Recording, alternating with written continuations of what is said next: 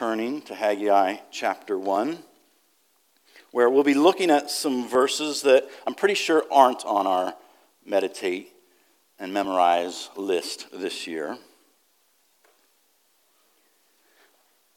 But if you're unfamiliar with Haggai, we began looking at Haggai. Um, it's what I am preaching through as I uh, pitch relief every few weeks for Matt um, in the series that he is going through in Luke. So the last time we were there was just before the holidays. Um, Haggai is a very brief book at the almost the very end of the Old Testament. So if you go to Matthew, you can just go back to the left a few pages. But uh, don't go too quickly because Haggai is only two chapters. It's 38 verses. And so it's easy to flip right past. The events that are narrated in the book of Haggai cover a period of only four months at the end of the year 520 BC. It was not a remarkable year in terms of the secular history at the time, but it was a significant moment in the history of God's people. 16 years earlier, the new Persian king, Cyrus, ordered the temple in Jerusalem to be rebuilt. This was a huge turning point for Israel, for God's chosen people, because really the nation had been decimated by centuries of godless leadership and idolatry. They've been conquered and scattered by other nations, the Assyrians, and the Babylonians for the last 70 years. And now the Persians have come in and conquered the Babylonians, and they have some new policies. And one that Cyrus set up was that there was a desire from, for him to have all the gods happy with him. So, where Babylon sought to restrict and make everyone like them, Persia was a bit more free with their religious tolerance, and they encouraged these temples to be rebuilt, including the temple in Jerusalem, so that he could get the favor from all the gods. But it's what God sovereignly used in order to have his temple rebuilt and his people relocated back to Jerusalem, the city of promise. So, when the call to rebuild the temple was issued, 50,000 returned from exile to assist with the project. But after running into opposition from those uh, that had since occupied the land while they were taken captive um, into Babylon, they began to flag.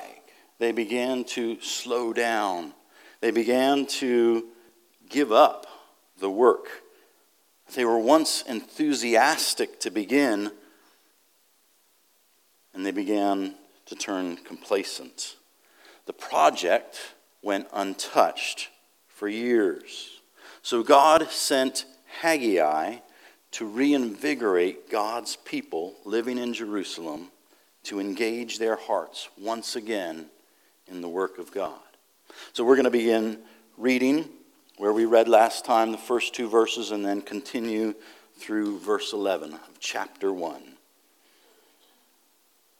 In the second year of Darius the king, in the sixth month, on the first day of the month, the word of the Lord came by the hand of Haggai the prophet to Zerubbabel the son of Shealtiel, governor of Judah, and to Joshua, the son of Jehozadak, the high priest. Thus says the Lord of hosts These people say the time has not yet come to rebuild the house of the Lord. Then the word of the Lord came by the hand of Haggai the prophet. Is it a time for you yourselves to dwell in your paneled houses? while this house lies in ruins? Now, therefore, says the Lord of hosts, consider your ways. You have sown much and harvested little. You eat, but you never have enough. You drink, but you never have your fill. You clothe yourselves, but no one is warm, and he who earns wages does so to put them into a bag with holes. Thus says the Lord of hosts Consider your ways. Go up to the hills and bring wood and build the house that I may take pleasure in it and that I may be glorified, says the Lord. You looked for much, and behold, it came to little. And when you brought it home, I blew it away. Why? Declares the Lord of hosts. Because of my house that lies in ruins, while each of you busies himself with his own house. Therefore, the heavens above you have withheld the dew, and the earth has withheld its produce. And I have called for a drought on the land and the hills, on the grain, the new wine, the oil, on what the ground brings forth, on man and beast, and on all their labors. It's clear that Haggai has studied the prophet's guide on how to win friends and influence people. How does a passage like this hit you? Did anybody read ahead this week, knowing that we'd be back in Haggai and just exclaim in excitement, I can't wait for Sunday morning? In typical prophetic fashion, Haggai doesn't pull any punches. His goal is change, repentance, action that has been lacking for the last 15 plus years. So he's not shy about hitting people where they live, literally. His words are direct and pointed. But he's not an unhinged, wild eyed prophet without careful thought. And he wants his hearers' response to also be born from careful thought as he calls them to consider your ways and build what matters most.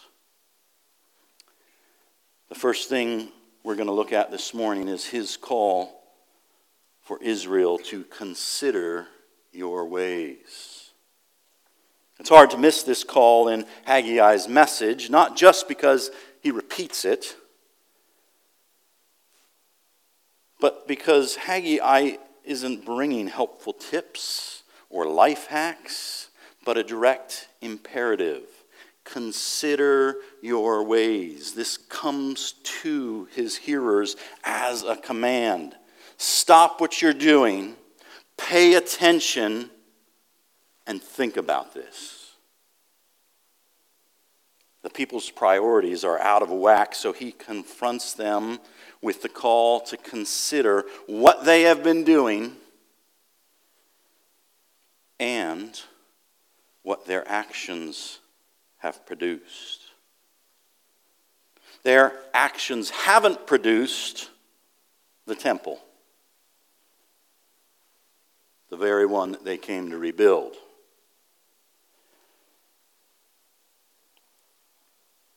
And their actions haven't resulted in their satisfaction or fulfillment. And so God directs Haggai to help them see the connection.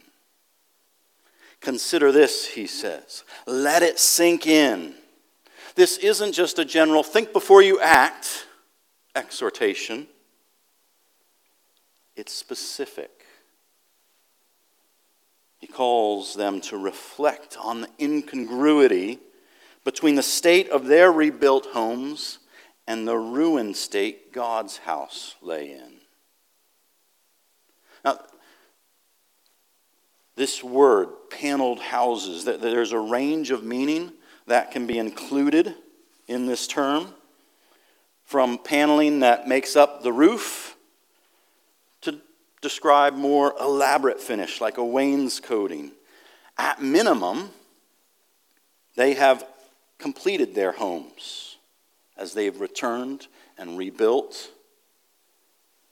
And they've taken care of their essential needs. And so they're being urged to get back to building the temple.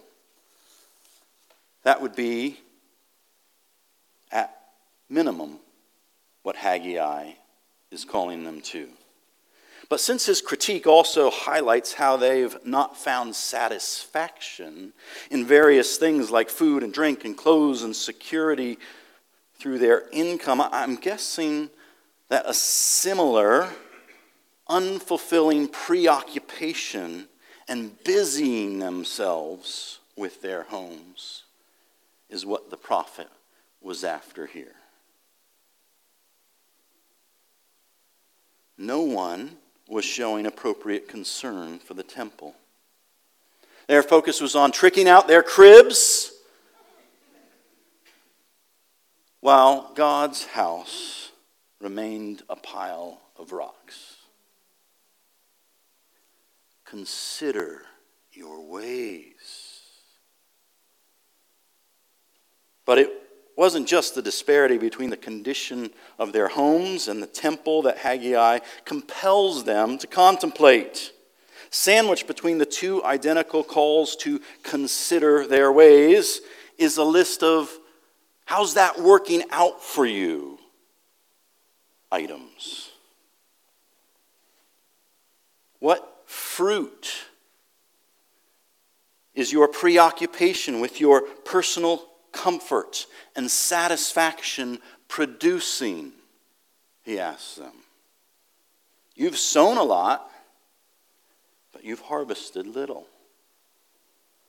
You eat, but you're still hungry. You drink, but it doesn't satisfy.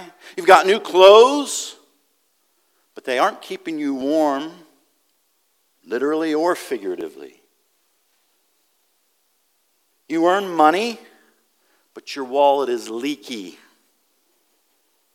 These items, home, food, clothes, income, these aren't bad things. They're not evil. They're even good and necessary things. But none are true sources of satisfaction and fulfillment.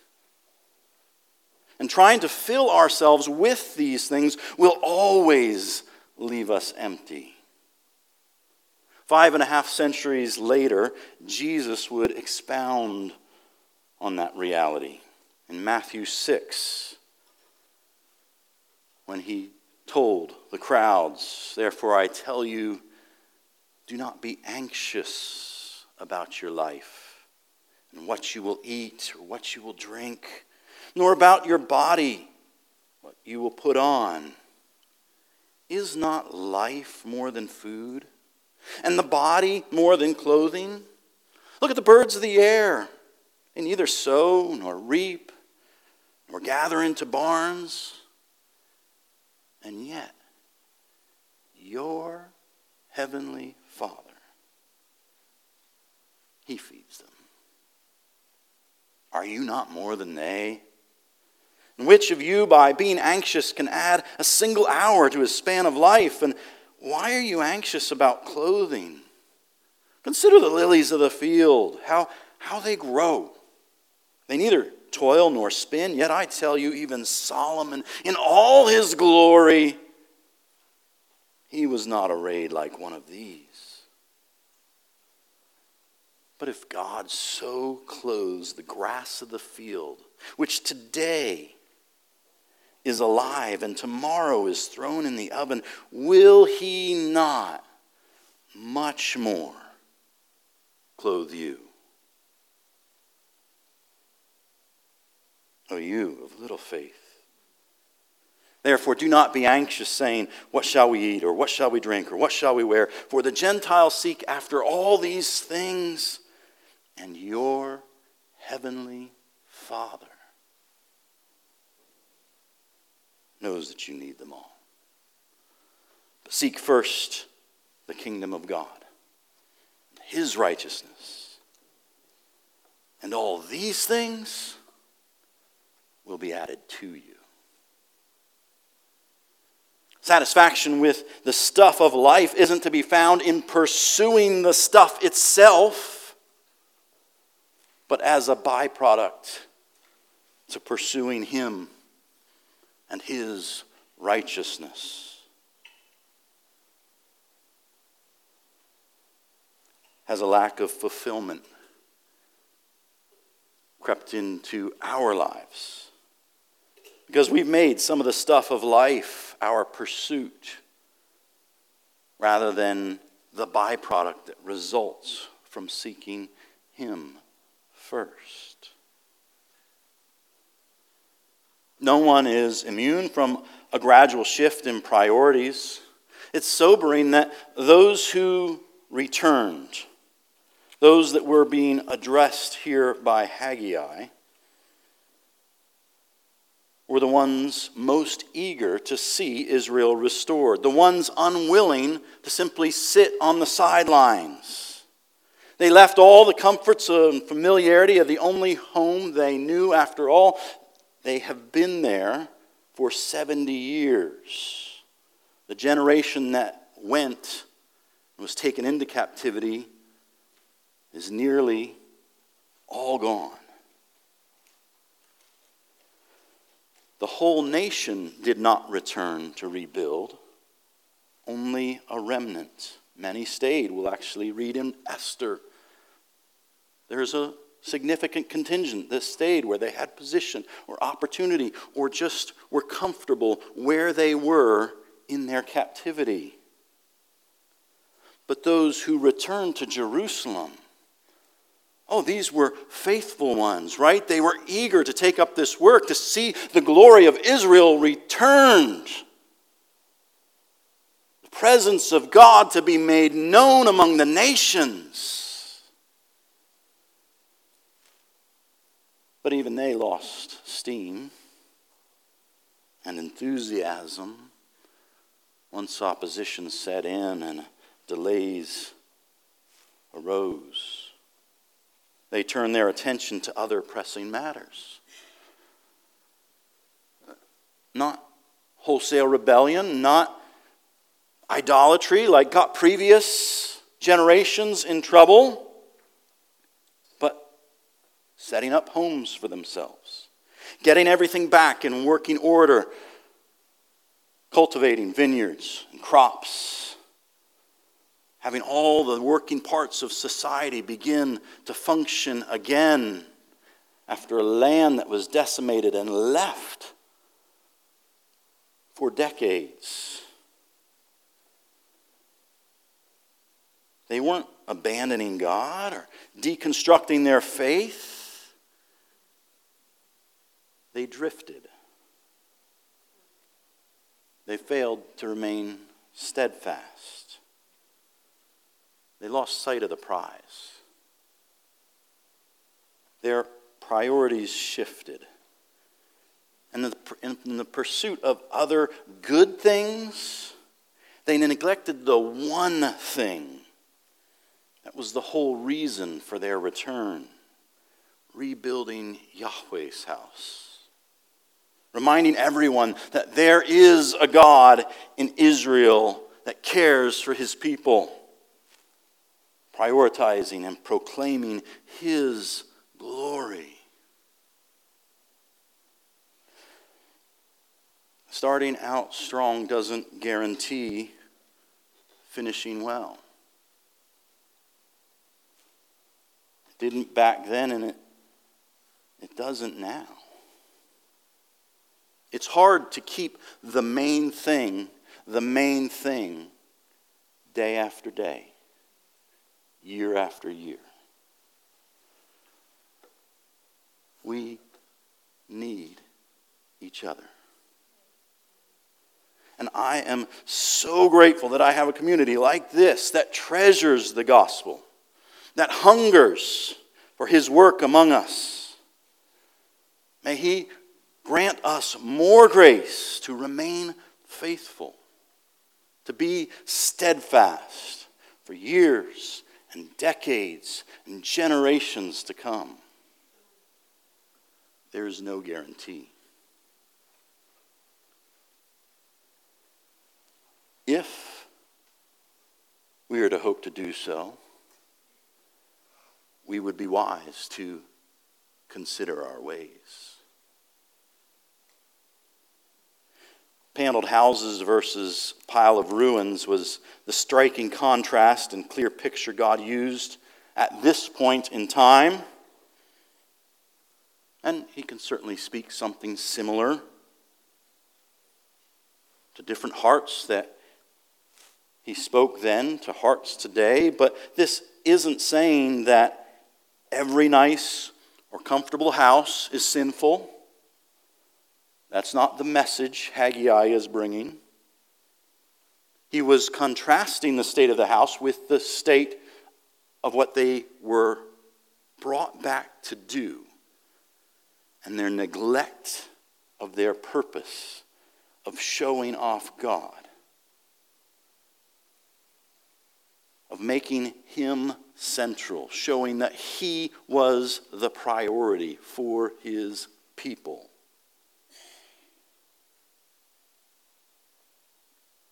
It's what he used to get their attention with. He may want to contrast or highlight something totally different for you and me. Like my willingness to study NFL stat lines while claiming I don't have time or energy to memorize God's Word.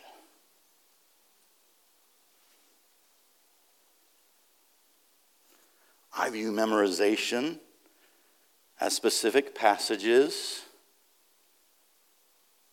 Hard, tedious at times, something that I haven't worked specifically into my schedule and planned to do it on a regular basis. And having our goals this year include meditate and memorize has been a helpful challenge for me to push me to not just stay where I am, to cause me to consider the state of my heart and why it is where it is. And he can bring other contrasting things to remind me oh, this is okay and you're good with this, but this is somehow off limits for you? What's going on here?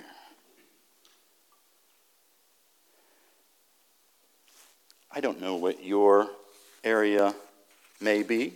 I trust the Holy Spirit to highlight whatever He desires to in each of our lives.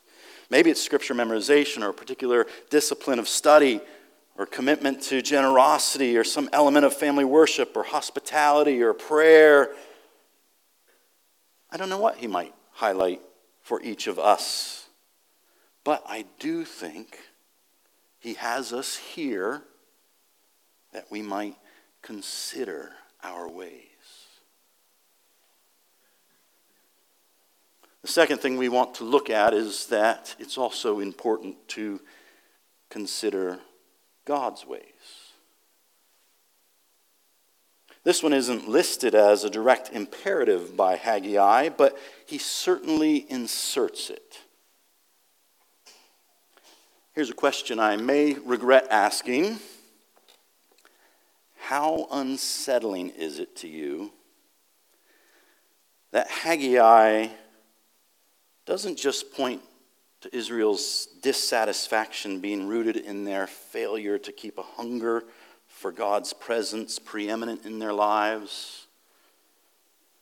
But he also reveals that God is quite directly taking responsibility for the troubles and difficulties they are experiencing. I mean, it's one thing to say, Seek ye first, and all these things will be added to you. We see that as a positive. That's a good. It's God looking to bless us as we walk in his ways. Yet it seems like a, a very different thing to say, You looked for much, and it came to little, and when you brought it home, I blew it away.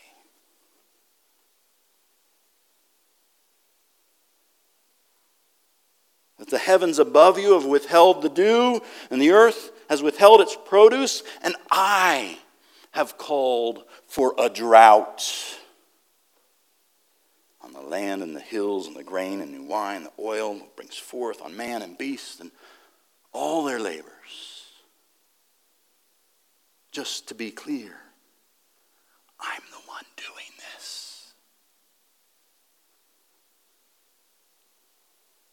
How do we interact with that?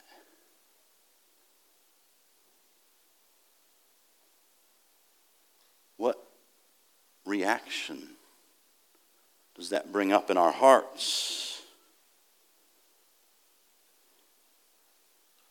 Now, this isn't saying that every trouble we face is a direct link to a particular sin. I don't have time to go into all the examples whether it's the enemy itself bringing opposition and pain and suffering, like we see in Job, Paul's thorn, whether it's the actions of other individuals seeking to bring us harm, like we see in Joseph, or on and on, the different types of examples that we see, ways trouble come to us. And at times, even just God revealing that this wasn't the parent's fault or the child's fault, but this blindness was here from birth so that the glory of God could be revealed through healing. There's a bigger picture of troubles and trials that come into our lives than just what is presented here. But we're here today and we may need to wrestle a little bit. Because I don't think most of us like to associate God with the hard things that come our way. The ones that seem like bad things from our vantage point. Maybe out of the generosity of our hearts, we want to shield God from the bad PR even in our own thoughts. That comes with Him being associated with things that we don't like or understand. But God doesn't shy away from claiming responsibility here for these hard things. And for some of us, the hard reality is that when we struggle to accept a God that we can't understand, we don't agree with how he's running his world, it's not God that needs to grow or change. And it isn't required that he explain himself better or appease us in any way. Scripture makes clear that He is good and loving and perfect in all His ways. And He's working all things for the good of those who love Him and are called according to His purpose in Christ Jesus in making us more like his Son. And there are times in each of our lives where we need to humble ourselves in order to expand our understanding, or at least acceptance of, what a good and loving God is willing to do to work in his people's lives. In this case, what discipline can look like as he purposes to bring his people back to himself. For as we read in Hebrews 12, at the moment, all discipline seems painful rather than pleasant. It's hard. It's not seen or received as good or enjoyable. But later it yields the peaceful fruit of righteousness to those who have been trained by it. And we'll see in future weeks as we return to Haggai that the people here were trained by it.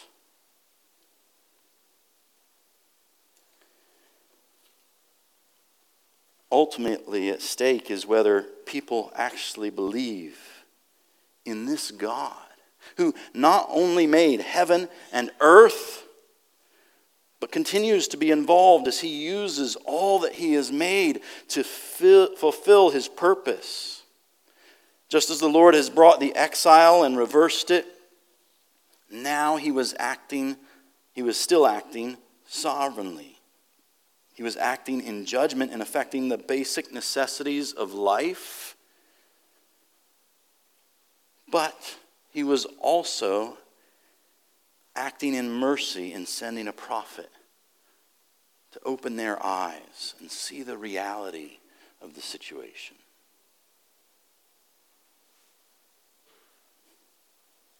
He was not hating in what he was doing, but loving them enough to do what was necessary to get their attention, to turn their gaze back to him. Haggai wasn't torturing them by bringing up God's opposition to their complacency, he was waking them up. God wasn't done with them. He was faithfully acting the exact way he said he would, way back in Leviticus and Deuteronomy, by bringing even the heavens and earth to remind them of their commitment to him. And though they have not remained steadfast, he has not forsaken them. They are his people. He has delivered them again from captivity. And though our eyes might skim over it, Haggai has repeatedly been calling their attention to the nature and character of God. Eight times in these first 11 verses, we see God referred to as the Lord in all caps, or the Lord of hosts. And when we see the Lord written in our Old Testament in all caps, like it is here these eight times, it's a signal from the translators that the name being used is the personal name of God, the covenant name of God, Yahweh the name I am that Moses was given to relay to the Israelites when they would ask who sent him. What Haggai is reminding the people of by using this name, by bringing it up again and again and again, even in these hard statements, is that God isn't aloof or distant as he approaches his complacent people. He is reminding them who He is. He is the covenant keeping God, He is the faithful one, the one that called and redeemed Abraham, Isaac, and Jacob, the Lord of hosts that delivered his people after 400 years of captivity in Egypt, the God that has never turned his back on them, though they have been repeatedly unfaithful and adulterous in their relationship with him. And these reminders of who God is transforms this call to consider and to change their ways from simple moralism, do better, to a call built and flowing from the generous, gracious character of God Himself. Their actions are to be a response to who He is.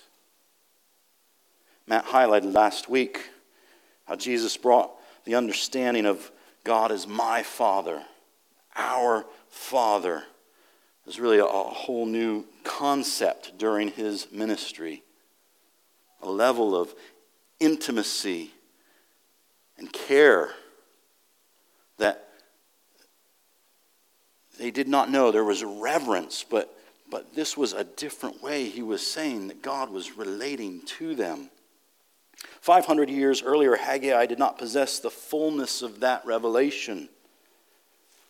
But he did know the faithful, covenant keeping God, merciful and compassionate, slow to anger and abounding in love. And he knew enough to remind a disheartened people that failed crops and lives filled with frustrations were not signs of his rejection, but a call to return to the only one that can truly satisfy. He knew that their myriad of unfulfilled longings were meant to act as beacons, pointing them back to the God who is able to abundantly surpass every longing. He had not abandoned or forsaken them, but was purposefully intending their dissatisfaction with lesser things to be tools that drew them back to what mattered most relationship with Him, seeing and showing Him as glorious in their midst. Which brings us to our final point. He calls us to join Him in building what truly lasts. Because what God is after here is not a building, but a relationship. People he has rescued. He desires them to treasure him above everything else and hunger for his presence to be central in our lives. He is the God who raised up an army from dry bones. He could have spoken the temple back into being. He could have snapped his fingers, and one stone would have stood upon another, and frankly, been better than anything else human hands could have constructed. He could have sent a legion of angels or an army of Persians to do the work. He is not limited in resources or manpower. He wasn't desperate for a structure, but he was wanting to develop devotion. build in his people a hunger for the glory of his name for their own good. He's jealous for his people to have a more fulfilling relationship with him. And it's the same for you and me. He's not wanting me to focus on memorization, to add another thing to the checklist another duty to fulfill, but to help unlock more intimacy and joy in my own heart. One final encouragement towards application as we add up, as we wrap up. The, the, temple that we hear him calling them to rebuild, it did get rebuilt, in case you haven't looked ahead. In case you weren't aware what we were talking about last week, where Jesus was dedicated and where he was found uh, after he was left when he was 12 years old. But that physical temple is also no more. Was destroyed by the Romans in AD 70. And as we look back at God's call to rebuild the temple in Haggai's day, it may be helpful to be aware that we, as believers in Jesus, aren't looking for the physical structure to be rebuilt again. First, Jesus proclaimed during his ministry that destroy this temple, and in three days I will raise it up again, speaking of his coming crucifixion and resurrection. Because he was, as we looked at this morning in communion, the ultimate sacrificial lamb, slaughtered to bring us peace with God. He rose again on the third day, and no more atonement for sin is required. No place is needed any longer for these lesser sacrifices. They were always only meant to be placeholders and shadows of Christ's work. The entire sacrificial system finds its fulfillment once and for all in Christ. Secondly, the New Testament identifies not a building as the current equivalent of the Old Testament temple, the dwelling place of God, but a people, the church. We are the temple where he dwells. Which means that putting top priority on him and his kingdom is not just an individual pursuit. There very likely are ways he will continue to call you to respond personally but the building he is calling you to invest in is not this structure. It's keeping us dry or warm this morning.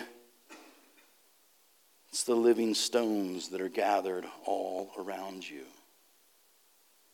We are being built together into a dwelling place for God by His Spirit. The call for us today is not away from our paneled houses to go fetch some wood in the mountains, but to gather with and prioritize this living house and His presence among us. Let us use our homes and invite others into them like we're doing this evening. Treasure the gatherings of His people on Sundays and in care groups. Let us serve one another, pray with and for one another, care for one another, remind each other of gospel truths, sing, sing, sing psalms and hymns and spiritual songs to one another. Forgive one another. Memorize and study Scripture with one another. Love one another. Rejoice and grieve with one another. Build each other up in Christ Jesus. It looks a little different than it did in Haggai's day, but there is still building that needs to be done. May we consider our ways and come together to build what lasts. Let's pray together.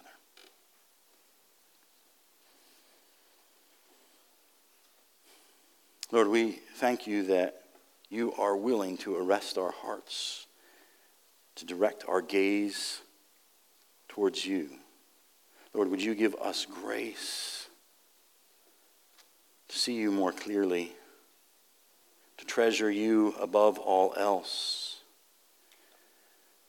Serve and build one with one another.